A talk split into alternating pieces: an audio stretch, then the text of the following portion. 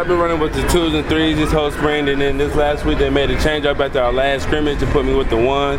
So he stepped up. They wanted me to step up, and I stepped up, and that's what got the job done today. I mean, what do you think what strides do you think you've made since the beginning of spring that caused the coaches to make that decision? I guess since the spring, I've been working. I've been competing. He wants you to always compete. That's what always Coach Cross tells us to do is compete for the ball. And I've been competing and I've been working. So it was like, give me a shot at the number 1 spot.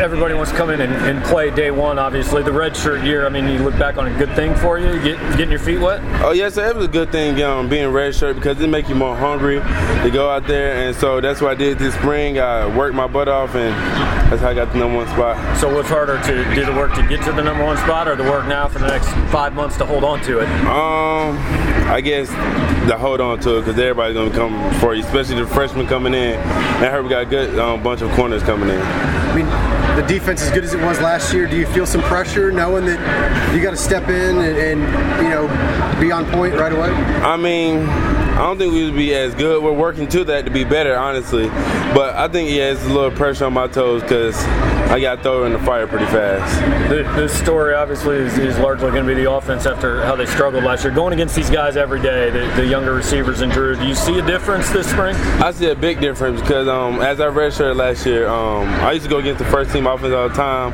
and now what they're seeing with this new defense, new offense, they're pretty good. They're moving the ball fluidly. I expect some great things from this year. A couple of the guys you came in with, Justin and Rashad, both caught touchdowns today. I mean, are those guys that you think contribute on that side of the ball? Oh, yes, they're big contributors. Rashad's my roommate, and we talk every day, and I knew he was going to come out here and show something. And Justin, with his 6'8 length, I knew he was going to make a big play today, too.